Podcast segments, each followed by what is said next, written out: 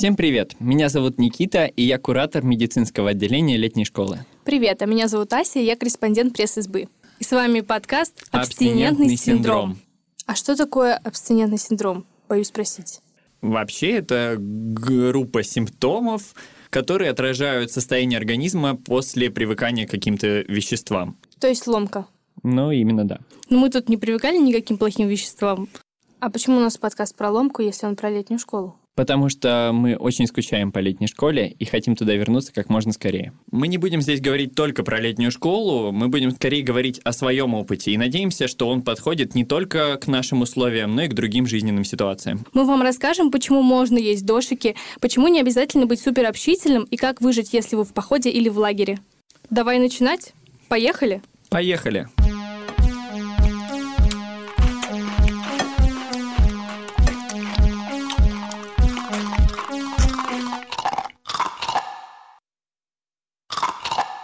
У нас все постоянно на летней школе обсуждают еду. То есть я захожу к нашим пупсикам, и они обсуждают еду. Я захожу в Кто такие медкап. Это наши школьники. О, Я захожу в медкап, и там обязательно кто-нибудь что-нибудь ест, или, если нет никакой еды, обсуждает еду, и кто посмел съесть всю еду. Мы решили это как-то осветить, потому что это очень острая социальная тема. Ну, а чтобы разобраться, нам по-любому нужны какие-то эксперты. Мы пригласили Александру Гуськову, одну из корреспонденток пресс-СБ, и, кстати, твою коллегу. Она занимается еще нутрициологией и... И она еще фитнес-инструктор. К. Мгм. Привет, Саша. Привет, Саша. Привет! Скажи, чем ты занимаешься по жизни? Я занимаюсь несколькими вещами. Я редактор на сайте Women's Health, пишу про питание и про фитнес. И также я являюсь консультантом по питанию. Он же нутрициолог, человек, который помогает людям выстроить сбалансированное питание и помочь с пищевыми привычками. А откуда у тебя все эти знания, Саша? Я училась в НИИ питания, а до этого еще училась э, при Иргувке на тренера НИИ питания. Это единственное в России место, где можно получить профессиональную переподготовку в области питания. У нас сегодня в гостях Света. Привет. Привет. Расскажи, пожалуйста, чем ты занимаешься на летней школе? На летней школе я второй завпит, директор медицинского отделения. Еще я состою в группе набор участников. Что делают завпиты? Завпиты помогают э, мастерским дежурить на кухне, готовить еду. Под их четким руководством происходит кухонная магия. Вот мы с Ритой делим вахты.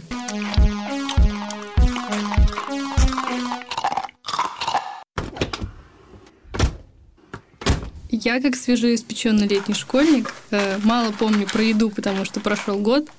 Но я помню хорошо, что там была гречка и тушенка, э, что там был специальный уголок для веганов, в который на самом деле я заходила и воровала у них немножко еды, хотя я не веган. Ты все плюс-минус правильно помнишь, только кроме гречки и тушенки там же куча всего остального есть. В той же самой веганской раздаче э, обычно бывает классная леча, которая, которым они очень не любят делиться с остальными, но она слишком вкусная. А еще есть ништяки. Это всякие сладости и вкусности, которые выдают летним школьникам после ужина. Мы очень их ждали, но их все не было и не было. Потом приходили забирали все, и все время оказалось мало. Мы все съедали в первый час. Просто, И скорее грустили. всего, вы вспоминали про ништяки слишком поздно. Ну, так обычно и бывает. Кто-нибудь э, забыл про ништяки, а потом ищут Свету по всей летней школе. Света, отдай ништяки. Окей. Мы уже немножко обсудили про там раздачи, что у нас есть э, вегетарианская раздача, есть обычная. Свет, можешь вообще в двух словах рассказать, как устроен вот этот вот прием пищи, все эти бесконечные очереди, по какому принципу делятся первая вторая раздача? Последний год раздач у нас было три, значит, две обычные одна специально отдельная для вегетарианцев. Отдельная для вегетарианцев была придумана для того, чтобы не вегетарианцам было тяжелее есть вегетарианскую еду. Ну, то есть, если ты хочешь съесть мясной супчик, а потом закусить фасолью или лечо, чтобы тебе это было ну, сложнее сделать. Вот. Но, к сожалению, это не помогает, вегетарианцев все равно объедают. Вот. На каждой из раздач есть суп, второе, подливка, чай. Они абсолютно равноценны, плюс вегетарианская раздача. Э, В последние года на летней школе стало уже очень много вегетарианцев. Я помню тоже в самом начале, когда их было там 2-3. Это были какие-то несчастные люди, которых, которые не могли есть, как все. Но ты же не будешь брать там одного человека, мы не готовили там. Ты же не приготовишь кан вегетарианского супа. Вот. И мы подкармливали их как-то там со склада какими-то овощами. Это все было очень странно. То сейчас судя по очередям и вообще так по опросам, вегетарианцам там может быть в пик сезона человек там 150 даже.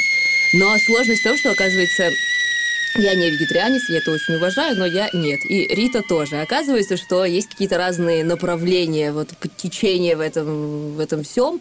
Что есть люди, которые едят, не едят мясо, но едят рыбу.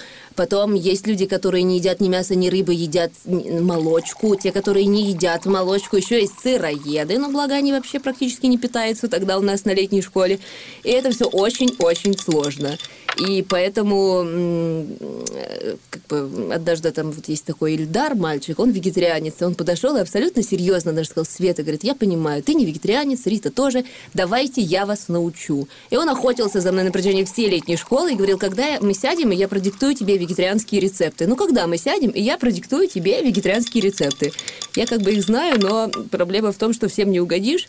И это все очень сложно, мы стараемся это все контролировать. Про просто веганство. А не проще ли сделать просто веганскую раздачу, а не вегетарианскую, чтобы удовлетворить всех? Вот та раздача, которая у нас обозначена как вегетарианская, на ней нет ни сыра, ну, рыба, понятно, мясо рыбы тоже нету. То есть там вот, вот прям все, ну, типа, по жести, грубо говоря, прям вот без всего такого. Вот. На завтрак у нас, допустим, варится отдельно не молочная каша для вегетарианцев и для людей с э, лактозной непереносимостью тоже, то есть кто-то не ест. В общем, мы пытаемся это все соблюсти, но периодически возникают какие-то люди, у которых еще есть какие-то совсем странные, ну, то есть какие-то еще другие ограничения в питании, и каждый год это отдельный челлендж, потому что в прошлом году было несколько, двое, что ли, людей, которые не могли есть макароны, вот это содержащее муку, я забыла, как это называется, и, в общем, тоже с ними нужно было как-то по-отдельному для них что-то делать. В общем, это все очень сложно и, ну, прикольно. Поэтому мой посыл, пожалуйста, не ешьте вегетарианскую еду, она нам так тяжело дается, а мясоеды ее едят, и вегетарианцы грустят. Без, без предел. Ну, там вкусненько иногда бывает. Я вот тоже могу сказать, что я не ем дома мясо никогда каждый день, я не могу есть столько мяса. Но я прекрасно... Ну, то есть одно дело, когда уже все поели, такие все разошлись, и вдруг осталось вегетарианское лечо, тогда окей, приходите, ешьте. Я так делаю, я дожидаюсь конца раздачи, и потом подъедаю из кана остаточки, потому что я тоже не могу, просто не могу есть мясо каждый день, меня угнетает это. Почему тушенка каждый день на летней школе? Стоп! Стоп, стоп, стоп, подождите, это неправда. Все Далась вам не... эта тушенка, я, я не понимаю. Не, я все еще... Я считаю, что там много тушенки. Я же видела это своим желудком. Я чувствовала А ты тушенку. дома каждый день ешь мясо? Наверное, нет. Ну вот, мне кажется, в этом проблема. В том, что ты, в принципе, не привыкла. Вот я тоже, я не ем каждый день мясо. Мне не нужно столько мяса. Я и на летней школе не ем его там каждый день. Я его там через день и все в порядке. Ну, кстати говоря, я дома почти каждый день ем мясо. На летней школе я не каждый день ем мясо, я могу легко отказаться. Иногда я даже хочу отказаться от мяса просто потому что come on. Тебе хочется влезть в очередь вегетарианцам. Да, да, да, просто из вредности. Нет, на самом деле просто жарко и постоянно очень жирная пища в жару очень угнетает хочется чего-то полегче. И желудок сразу говорит, спасибо, наконец-то ты меня послушал хоть раз в год. Ну, как бы у нас вообще очень ограниченный выбор еды, который мы можем себе позволить. С одной стороны, мы ограничены нашей, как бы, вот, условиями хранения, нашим складом, мы там, он не резиновый, у нас не так много холодильников, мы не можем, ну, то есть э, поставки с базы, ассортимент базы. И с другой стороны, у нас как бы есть требования Санпина, которые нас тоже обязывают тщательно выбирать продукты.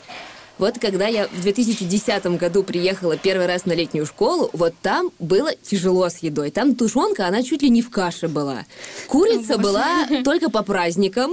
И, значит, это, это, ну, то есть это было... Причем ее покупали целиком, с костями. Ее было очень сложно резать. И это все было так неприятно, что в основном мы ели тушенку. Вот тогда я помню, что мне прям вот... Я прям готова была умереть за какую-нибудь котлетоньку, за какую-нибудь сосисочку. Просто прям вот, вот эта тушенка уже, уже уже была в печенках, как говорится. А сейчас я не очень понимаю вот этих пассажей про тушенку, потому что э, у нас ее сменяет регулярно курица, рыба, рыбные консервы, рыба типа мороженая тилапия, которую мы едим, куриные всякие подливки и тушенка, собственно, ну, ну как бы это Я не понимаю, ну, то есть я не понимаю, откуда взялось убеждение, что их слишком много. Может быть, конечно, у нас с Ритой есть расхождение, когда мы варим супы. Ну, как бы так как мы разные хозяйки, мы иногда еще, ну, типа, спорим, кто правдив. Вот я, например, там не люблю соленое, поэтому я особо не солю и считаю, что лучше каждый посолит тарелку, чем ну, я посолю кан на свой вкус. Вот, Рита все солит. И вот также мы, значит, за, за тушенку воюем. Рита считает, что нужно класть на кан супа, если я не ошибаюсь, там что-то типа 7, иногда 8 банок тушенки. Я считаю, что это тумач и кладу 5, чтобы не было жирненько. Тушенку. Это очень полезно, тушенка. Я вот как на летней школе, я никогда так не ем. Для меня это месяц здорового питания, чтобы меня всегда так кормили. Когда ты приходишь, у тебя с утра кашечки три вида, и ты выбирай любую. На обед у тебя и суп, и первое, и второе, и компот, и, значит, вечером у тебя тоже разносол, и, значит, и ништячки, и все. Ну, я так дома не ем. Мы поговорили сейчас про вот раздачу и вот это все счастливого летнего школьника, который в этот день не дежурит. Что делать славным ребятам, которые попали в дежурство? То есть им надо приготовить еду, не дай бог, на 750 человек.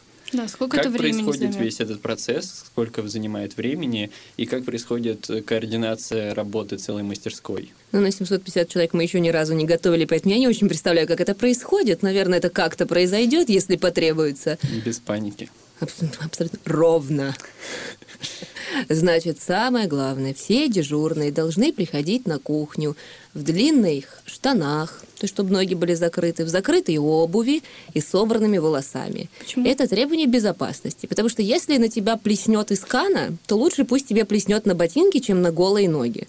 Волосы в супе находить никому не нравится, поэтому мы насильно всех причесываем.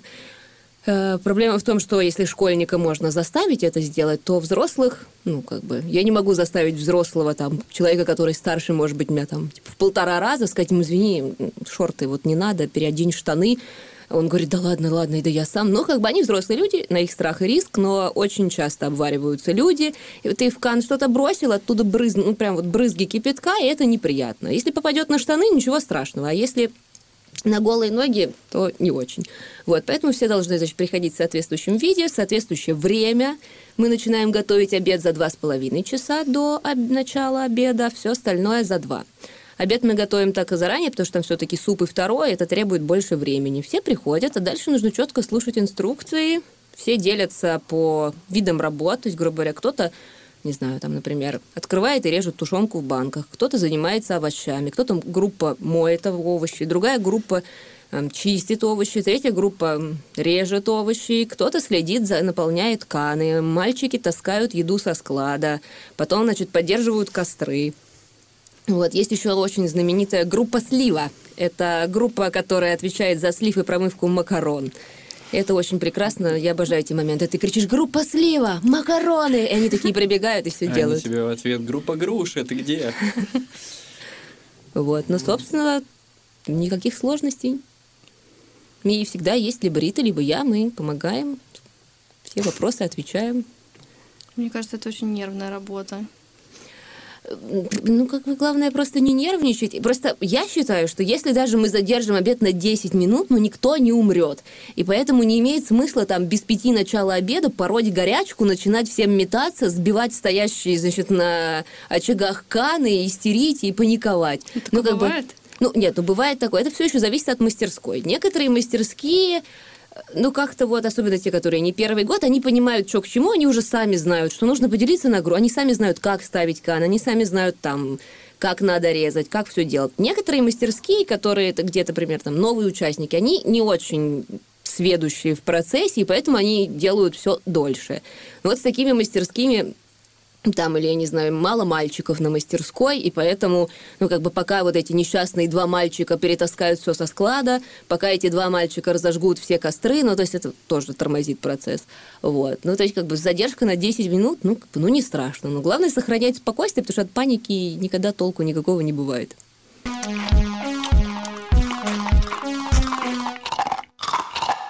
Ну, мы начнем говорить про священный Санпин? Или еще, Я или мы просто- не У готовы? меня не так давно был экзамен по гигиене, я все еще не отошел и до сих пор не перевариваю санпин. Я не знаю, как Света живет с В ним. смысле? Мы сейчас тебя выгоним с средней школы, ты не перевариваешь санпин. Санпин. Это санитарно-эпидемиологические требования к устройству организации работы детских лагерей палаточного типа. Это так называется тот документ, в соответствии с которым мы организуем все происходящее на летней школе. Документ от 2013 года. Сколько страниц? Хватит, чтобы почитать в электричке. Этот документ не менялся с 2013 года, то есть как бы он такой надежный, старый, проверенный, и в соответствии с ним мы организуем все, ну не только питание, вообще всю нашу жизнь, начиная там от э, туалетов, заканчивая тем, где у нас там как должны стоять палатки и прочее, прочее. Вот. Э, Санпин очень важен, вот когда мы играем в ЧГК на летней школе, меня есть еще такой товарищ, Щербаков Иван Михайлович. Вот он просто, он, он адепт. Адепт этого ордена, ордена санпинистов. И поэтому, когда мы играем с ним в одной... Это значит те люди, которые следят за санпином и ставят его во главе стола. Поэтому, когда мы играем с Иваном Михайловичем в одной команде ЧГК, то мы называемся команда «Святой Пин». Вот. Значит, Санпин соблюдать надо, надо соблюдать его всем. Вот именно поэтому Санпин у нас проверяет Роспотребнадзор. Они приходят и проверяют, соответствует ли вся наша жизнь в лагере нормам вот этого документа. В этом документе прописано, например, что э, стеллажи, на которых мы храним там крупы, консервы и все остальное, должны там на 20 сантиметров отстоять от стены, от пола, и, значит, все это хранится там в баках, закрывается крышками. И на самом деле я не очень вижу зач... причин противиться Санпину, потому что его требования, они крайне логичные, обоснованные, и сопротивляться им не имеет смысла. Стеллажи отодвигаются от стен, чтобы, если вдруг какие-то, там, не знаю, грызуны, животные или что-то, чтобы они там не, не могли забраться на полки. Все должно быть закрыто. Мы же дома не храним, не знаю, в одном контейнере кусок сырого мяса и бабушкину плюшечку. Мы же храним это раздельно. Примерно об этом и написано в Санпине, что если ты на этой доске порезал мясо сырое, то не надо на этой же доске резать хлеб. По-моему, это все интуитивно понятно, очевидно, и поэтому я крайне не люблю, когда люди сопротивляются таким вещам. Не, Санпин очень классный документ в плане своей продуманности, проработки и прочего, но сколько там маленьких всяких вещей, которые, за невыполнение которых можно получить по башке. Да. Нет, нет, у нас все как бы соответствует Санпину. Мы покупаем э, все продукты на сертифицированной базе. База называется Брик, она находится в Кимбрах. Мы уже давно с ними сотрудничаем. У них есть все разрешающие документы. Мы все время берем у них сертификаты соответствия такие, на каждый вид продукта. То есть на макароны, гречку, такие консервы, сякие консервы, чай, на все, на все. У нас есть сертификаты соответствия. Это такие бумажки, где написано, что значит, этот товар действительно хороший, что все за него ручаются. То есть это сопроводительный документ, с которым эти товары поступают на базу. Это у нас все есть, и как бы если что, мы можем это предъявить, ну, предъявить что у нас э, все продукты нормальные. А, эту базу, эту базу вот продуктовую, ее, то она тоже проходит постоянно какие-то проверки от Роспотребнадзора, ее каждый год открывает, поэтому у нас с этой стороны все как бы чистое. У нас с Ритой есть медкнижки, все нормально, ну то есть у нас все четенько.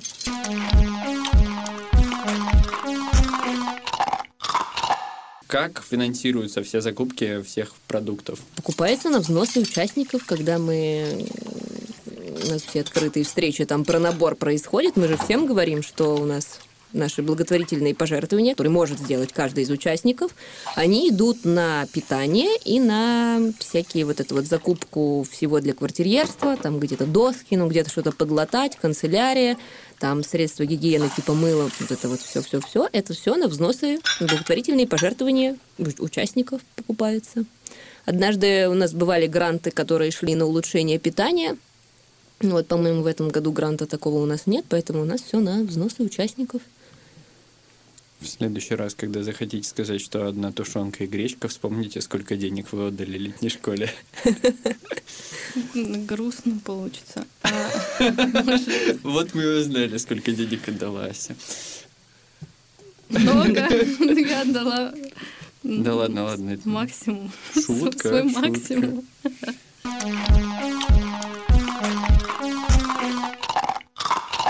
Предположим, человека в вакууме, меня, который не любит большинство продуктов на летней школе, и остается есть только гречку. Будет ли это полезно или, наоборот, вредно для организма, когда ты две недели практически ешь одну ее? Или ему все равно? Нет, ему не все равно. Возможно, за две недели каких-то серьезных структурных изменений не произойдет, но когда в организме поступает достаточное количество питательных веществ, то, скорее всего, человека будет тянуть где-то их добирать. Это может быть и энергия, и тогда нас тянет на сладкое, к примеру. Либо это какие-то вкусовые ощущения, и, скорее всего, тоже будет тянуть на сладкое. А если, например, ты наешься гречки до того состояния, когда ты наелся, тебе все равно будет хотеться сладкого? Как это работает? А Организму тебе... нужны именно вкусовые ощущения, или ему нужно просто набрать энергии себе? И то, и то. Ты когда ешь одинокую гречку, тебе классно после этого? Мне, Мне не классно, но мне кажется, что, может быть, организму классно. Организм классно он получил, конечно, сложные углеводы, но э, вкус гречки сложно назвать ярким или потрясающе каким-то невероятным, особенно если она одинокая в тарелке лежит. Ты как бы наешься ей, да, но тебе будет все время чего-то не хватать. Во-первых, потому что гречка это исключительно углеводы, ну, там есть белок, но его совсем немножко. Поэтому ты получаешь энергию, но ты, например, не получаешь белков, которые являются строительным э, материалом для организма. Поэтому это сложно назвать классным э, питанием. Это та же самая диета, которая, мне кажется, ни к чему хорошему она обычно не приводит. Саша, а скажи, пожалуйста, вот э, насколько мне известно, когда люди сидят на, какой-то диете, они часто выбирают э, как основной как бы, в рацион, включают гречку и рис ну или что-то одно из этого. Насколько вообще полезны эти крупы? Почему именно на них так фокусируют внимание люди? Мне это абсолютно неведомо и непонятно. И обычно убирается сладкая парочка рис и курица отварная. И сколько мы обсуждали с коллегами и с разными людьми, никто не понимает, почему именно эти продукты, потому что объективно есть э, всякие разные другие крупы, которые по калорийности, например, точно такие же. У меня есть подозрение, что выбираются, во-первых, потому что они очень доступны, они дают нормальное насыщение, но при этом низкокалорийные. Поэтому я думаю, что именно поэтому выбираются и сидят на них. Но это, в принципе, полезно или это просто низкокалорийно и организму пофигу? А, с точки зрения полезности, как и любая другая диета, диеты все работают, естественно, но проблема диет в том, что ограничивается поступление питательных веществ то есть, если есть только гречку, рис или любой другой продукт, и ограничить потребление других, соответственно, человек не получает достаточное нужное количество питательных веществ. естественно, в долгосрочной перспективе это не очень здорово.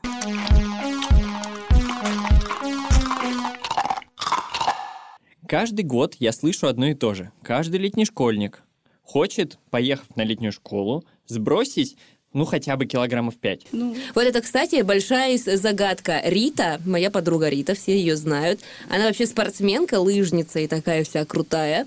Вот, она каждый год поправляется на летней школе немножко. Я каждый год худею на летней школе немножко.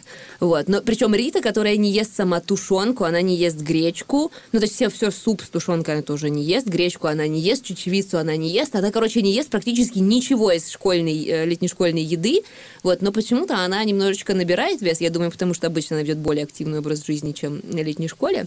Потому что она не бегает там по сколько-то километров, как обычно. А я наоборот, я в Москве больше сижу, а на летней школе я мечусь, и поэтому мне это каждый раз помогает прийти в форму. И поэтому хотелось бы спросить у тебя, Саша, как сбросить или поддержать э, вес в условиях летней школы и при этом не голодать? Ну, сложный вопрос. Я предлагаю сейчас его как-то разбить на несколько частей. По сути, если есть три раза в день, там, и не есть э, в промежутках, например, не перекусывать чем-то, то похудеть более чем реально. Потому что сами продукты, из которых там готовят, они абсолютно нормальные с точки зрения э, калорийности, с точки зрения состава. Проблема в том, что вечером приносят печенье и всякие да. кексы. Все сразу на них накидываются угу. примерно гурьбой. Да, потому что чаще всего люди привыкли есть не три раза в день, а еще примерно раз 15 перекусить. Ну, проходил, конфета лежал. Ну, а что? Это не мы дураки, а мы так устроены. Эволюция, она такова. Да? Видишь еду, ешь ее, потому что вдруг ее дальше не будет. Организм резко начинает поступать меньше калорий, чем он привык, и он, скорее всего, организм думает, что, о боже, мы сейчас все умрем. Поэтому он начинает требовать больше еды, ему сложно. А, когда в организм поступает меньше калорий, э, и при этом еще он не получает каких-то ярких вкусов, э, он пытается восполнить вот эту нехватку, и чаще всего его тянет тоже на сладкое, потому что у сладкого яркий насыщенный вкус по сравнению с гречкой, как мы уже выяснили, вот, или по сравнению со тушенкой. Ну, тушенку да. вот. А, соответственно, когда он видит сладкое, ну, естественно, он будет это есть. А как не есть? А, ну, во-первых, не покупать. Нет, не приносить. а их приносят. Сказать спасибо нам не надо и попросить в следующий раз принести фрукты. То есть... Я прям представляю, как ты убеждаешь всю свою мастерскую отказаться от ништяков, тебя потом так Ну, забивают и на ночью. год тебя туда не берут. Да. Я расскажу вам историю, как зародилась вообще тради... ништяковая традиция, когда много лет назад мы еще были не на базе Дубны, а еще в далекой деревне Ручки. У нас там было очень мало людей, и мы такие все камерно существовали. Э, Частенько вечером кто-нибудь прокрадывался на склад и очень сильно просил либо батон, либо джем, либо баночку сгущенки с фразой, что ну мы вот пьем чай на мастерской, обсуждаем такие важные дела и совсем вот нечего, нечем подкрепить наш мыслительный процесс. И мы с Ритой раздавали все, что есть, ну как-то потому что было жалко людей. Но в целом в Ручках магазин в деревне был очень близко, и поэтому люди ходили в магазин, покупали себе всякие сласти и не только, и все было хорошо. Но вот это паломничество, оно было нередким. Потом мы переехали в Дубну, а магазин в Дубне, он все-таки находится далеко, туда медленным шагом идти полчаса, потом обратно, и это не очень удобно. И поэтому люди продолжили ходить к нам на склад и просить у нас какие-то там сладости или чего-то такое, что может их утешить вечером. Вот. И, в общем, потихонечку, потихонечку мы поняли, что это все стало на поток, и стали специально закупать ништяки, которые мы раздаем каждый вечер. Иначе мы вечером раздавали мастерским какие-нибудь печенюшки, а на утро, чтобы раздать их всем, их стало не хватать. Вот. Поэтому теперь мы специально заказываем, стараемся, чтобы ништяки чередовались, и у нас там большой выбор ништяков, и чтобы вы все знали, маленькая реклама, Яшкина The Best, мы все едим Яшкин. Если вдруг вы скучаете, то в магазинах нужно искать крекеры, вафли, зефирчики, печенечки фирмы Яшкина, чтобы вспомнить о летней школе. Вот. Я думаю, что, в принципе, это все вся эта ништячная традиция, она зародилась под гнетом того, что это какие-то такие социальные потребности людей вечером сесть, попить чайку и что-нибудь заточить. И так как вечером магазин не работает, а поточить хочется, они ходят к нам и просят всяких сластей. Сладости, конечно, вредны, поэтому школьным мастерским мы стараемся еще выдавать фрукты в качестве ништяков. К сожалению, мы не можем прокормить и снабдить всю летнюю школу фруктами, поэтому мы концентрируемся на школьных мастерских, потому что предполагается, что взрослым проще пойти в магазин и купить себе что-то или съездить в Дубну или в Кимры что-то купить. Но школьников мы стараемся поддерживать не только сладостями, но еще всякими там яблочками, арбузиками, дыньками, которые мы вот покупаем на базе. Получается, здоровыми оказываются только школьники, но в летней школе. Школьнику выйти в магазин, это нужно собрать их там толпой, с кураторами. Они идут процессии, они создают огромную очередь в магазин, и это эпопея часа на полтора. А чтобы взрослым сходить в магазин или съездить в Дубну, вон там все постоянно куда-то ездят и заказывают себе еду. Ну, поэтому вот так. Тем более мы не можем закупить типа 600 яблок, нам просто они займут все место на складе. Поэтому мы Резонно. концентрируемся на школьничках. Ну, грустненько. Мир жесток. Надо заметить, Если что... я идентифицирую себя как ребенок, почему мне не дают яблоки? Потому что мы это делаем не с целью э, отделения детей от взрослых, а с целью поддержания их растущих организмов. Э, Здесь как бы выбор и честный разговор э, с своими сослуживцами. Проблема не в конкретно сладком, проблема в количестве, которое мы едим. То есть если я вечером съем после вот этого рациона на летней школе конфету, но объективно со мной ничего не произойдет. Но мы же не можем съесть одну конфету, мы начинаем жрать 10 конфет. Это не так, на самом деле, просто, шутки шутками, но в своей практике работать со сладким – это вообще очень большая проблема, потому что люди привыкают, есть сахарная зависимость, с ней разобраться не так-то просто. Либо ты уходишь из места, в котором лежит сладкое, буду, либо ты берешь одно и уходишь, опять-таки, чтобы не видеть, как все остальные едят, либо ты просишь э, в следующий раз принести себе фруктов. Берешь печенье и уходишь на Волгу, и сидишь там один и смотришь. Да. общем. Потому и что- плачешь. Да. Но организм просит какие-то сладости. Возможен ли такой читмил? То есть можем ли мы немножко счетырить, съесть вот эту вот маленькую печеньку, и как бы не, не помешает ли это нашим планам? Планом каким? Ну, по похуданию мы про это вроде Нет. начинали. Вопрос все в адекватности э, принятия своих решений. Мы поправляемся или худеем э, от количества еды, которую мы едим. То есть, если в рационе есть дефицит калорий, то, соответственно, мы похудеем. Если у нас есть профицит калорий, то есть мы больше съедаем, чем нужно организму, то, соответственно, поправимся. А если я в свой рацион, в свою вот эту норму, я могу в него пихнуть что угодно и уложусь в эту калорийность, по, по сути, мне ничего не будет. Если я съем, то есть это печенье даст больше энергии, чем мне нужно, ну, как бы, сори. То есть, скорее всего, он отложится в жир или еще куда. А, но это сложный э, вариант контроля своего рациона, потому что нужно что-то высчитывать, там, забивать в приложение. Поэтому есть второй прекрасный вариант – ориентироваться на свое чувство голода и насыщения. Нужно прислушиваться к себе, а не забивать что-то в приложение. То есть объективно тебе организм сам дает сигнал «я хочу есть». Бывает так, что не знаешь, да, что выбрать, хочется и то, и то. Но либо съешь все понемножку, либо честно подожди. подожди, пока придет э, следующий голод. Вот.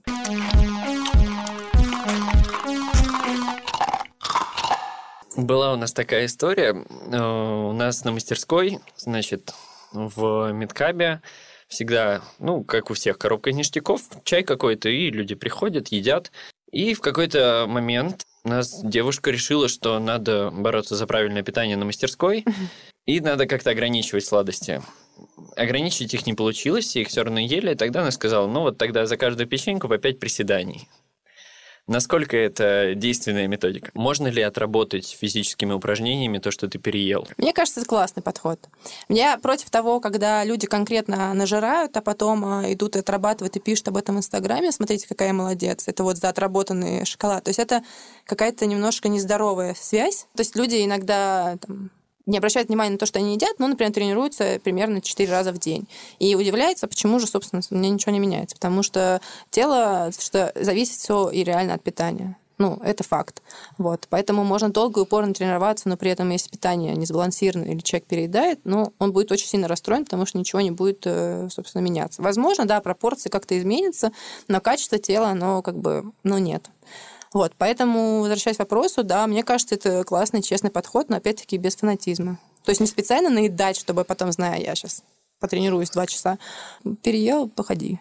Или нужны все-таки разгрузочные дни после того, как ты понял, что ты немножко... Разгрузочные дни – это, скажем так, это мини-диета. То есть мы в какой-то день резко сокращаем калорийность, либо вообще можем не есть. Нам кажется, что, боже, как классно, здорово. Но, не знаю, наблюдали вы за собой, если кто-то устраивался такие, то обычно на следующий день ты обжираешься обратно. В любой момент, когда мы себе что-то запрещаем, в итоге мы страстно этого хотим, и чаще всего выливается это в какой-то зажор. Если ты переел, и на следующее утро не чувствуешь голод, не нужно не есть целый день, нужно подождать настоящий голод. Вот. А вот эти все разгрузочные дни с точки зрения какой-то физиологии, мне кажется, и даже психологии потом приведут к такому же зажору.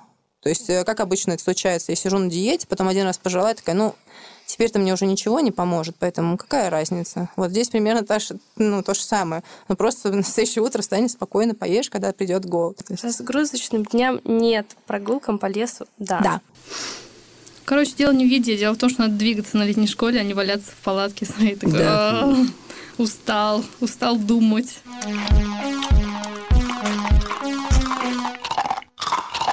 Что в свои запасы вот в Москве еще в рюкзачок класть и прятать? Да, я понимаю, что основная твоя боль то, что нужно с кем делиться, но это нормально не делиться, и можно честно сказать, это моя еда. Тут ты противоречишь нашему первому подкасту. И не хранить еду в палатке. Это тоже очень важная штука. Очень много народу хранит еду в палатке, и тогда точно придут муравьи.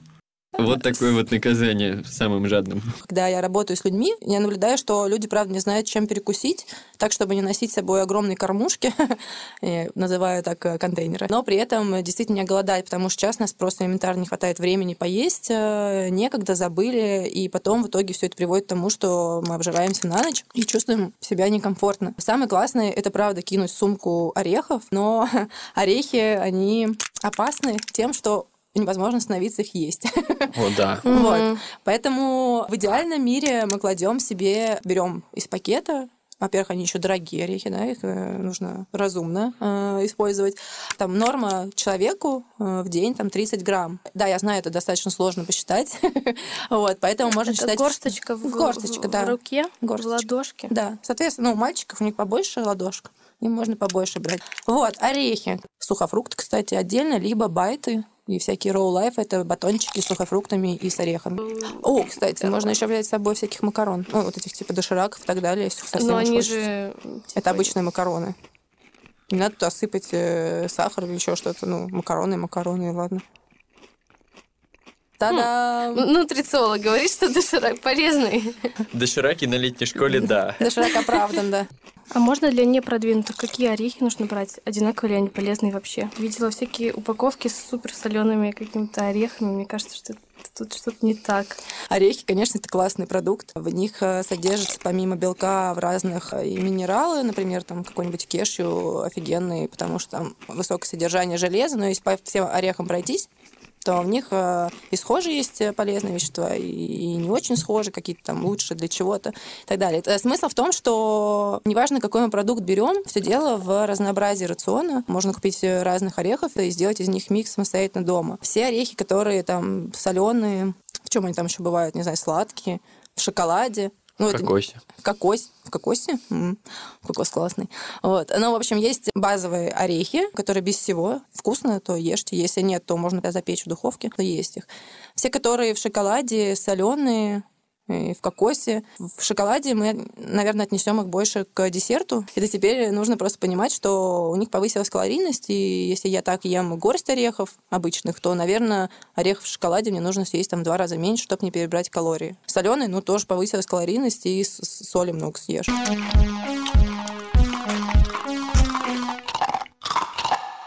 Взгляды на разнообразие пищи у всех свои, поэтому мы поспрашивали ребят с летней школы, что бы они хотели добавить в наш рацион.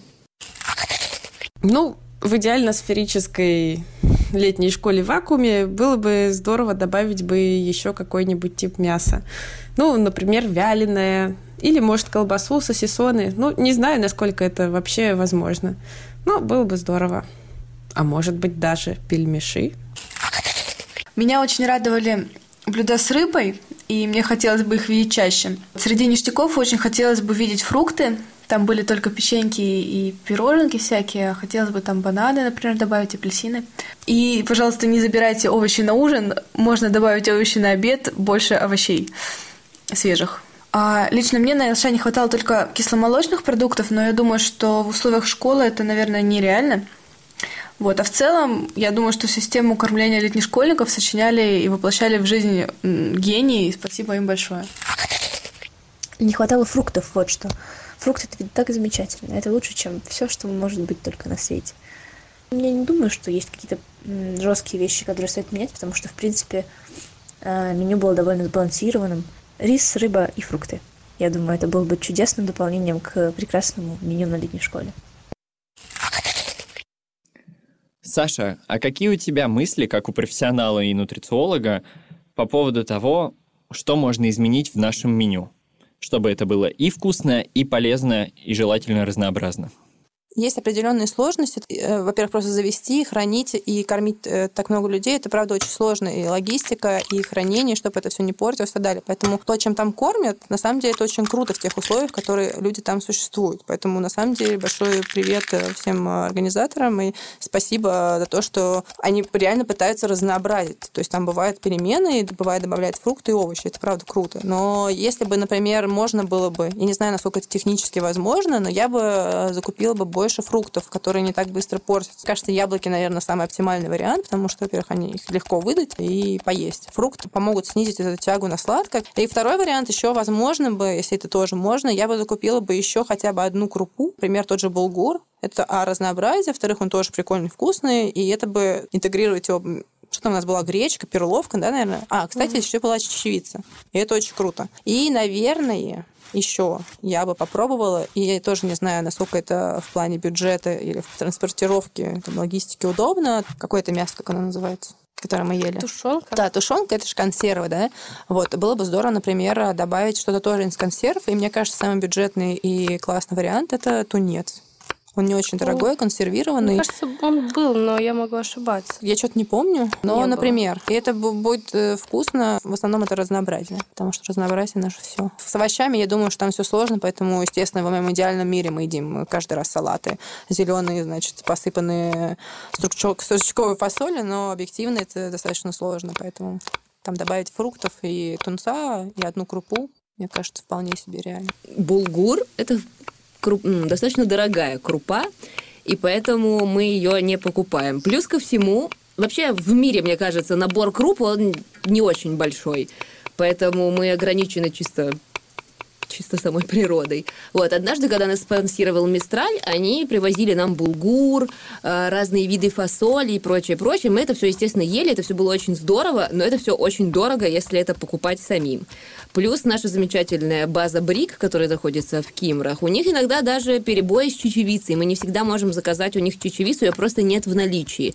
Но как бы ни о каком булгуре, ну то есть это крайне сложно его, в принципе, достать вот в тех условиях, которые у нас есть. Так что я боюсь, что нам придется довольствоваться тем, что мы имеем, потому что, мне кажется, мы перебрали весь, ну, то есть мы кормим всеми возможными крупами.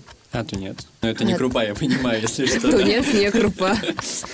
А то, про, про тунец я вообще не очень понимаю, ну, то есть это же тоже рыбная консерва, то есть сырой ее есть, ну, как бы давать нельзя, все равно нужно проходить термическую обработку, а когда ты в суп кладешь, вот, вот я не знаю, мне, вот по моему опыту люди не замечают, когда они едят суп с сайрой, а когда они едят суп с горбушей. Ты когда это кладешь туда, оно варится, и, и даже если, я не знаю, ты туда запихнешь мясо белой акулы, все равно это будет обычный летнешкольный рыбный суп.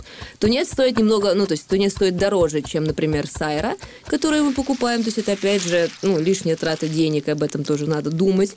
Но выхлопа от тунца будет особо никакого, потому что, ну, правда, вот вы сильно различаете суп с сайрой от супа с горбушей или, допустим, попробуйте сварить дома суп с тунцом. По-моему, это все примерно ну, одно и то же. Тунца же можно положить в салат и сделать салат Салаты запрещены с адпином. Мы По... не кормим, между прочим, салатами на летней школе.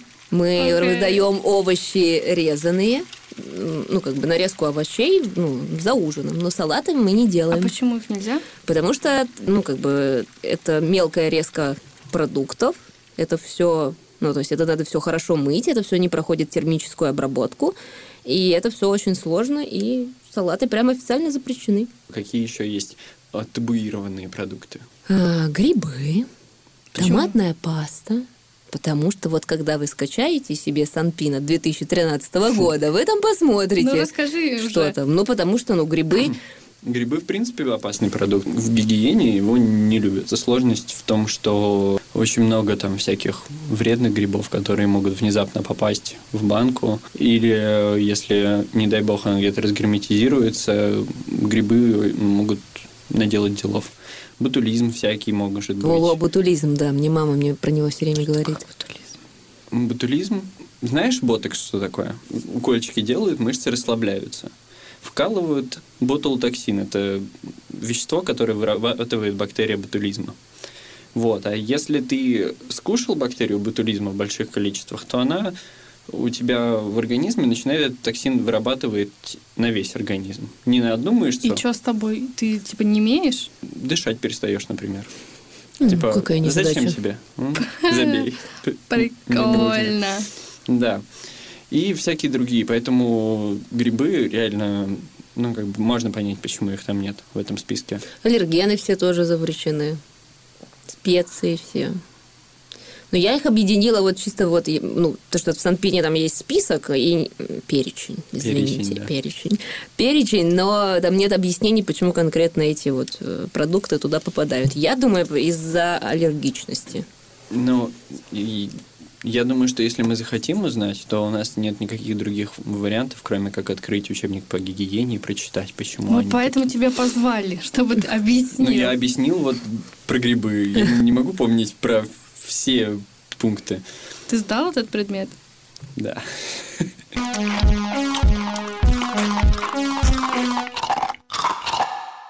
Ну что, Ася, ты будешь жаловаться на гречу в следующем году? Ну, вообще, если только чуть-чуть, то да. Для меня был очень таким, наш разговор очень терапевтичным, потому что я поняла, что ну, во-первых, не нужно себя бесконечно насиловать э, всеми этими идеями здорового, правильного питания. Нужно как-то в первую очередь слушать себя и понимать, что тебе нужно. Ну да, но ты вот еще упоминала вначале, что там я не ем то, не ем то, это как бы окей, вот, но, возможно, тебе, тебе сложно просто, да, например, найти что-то, что тебе будет вкусно.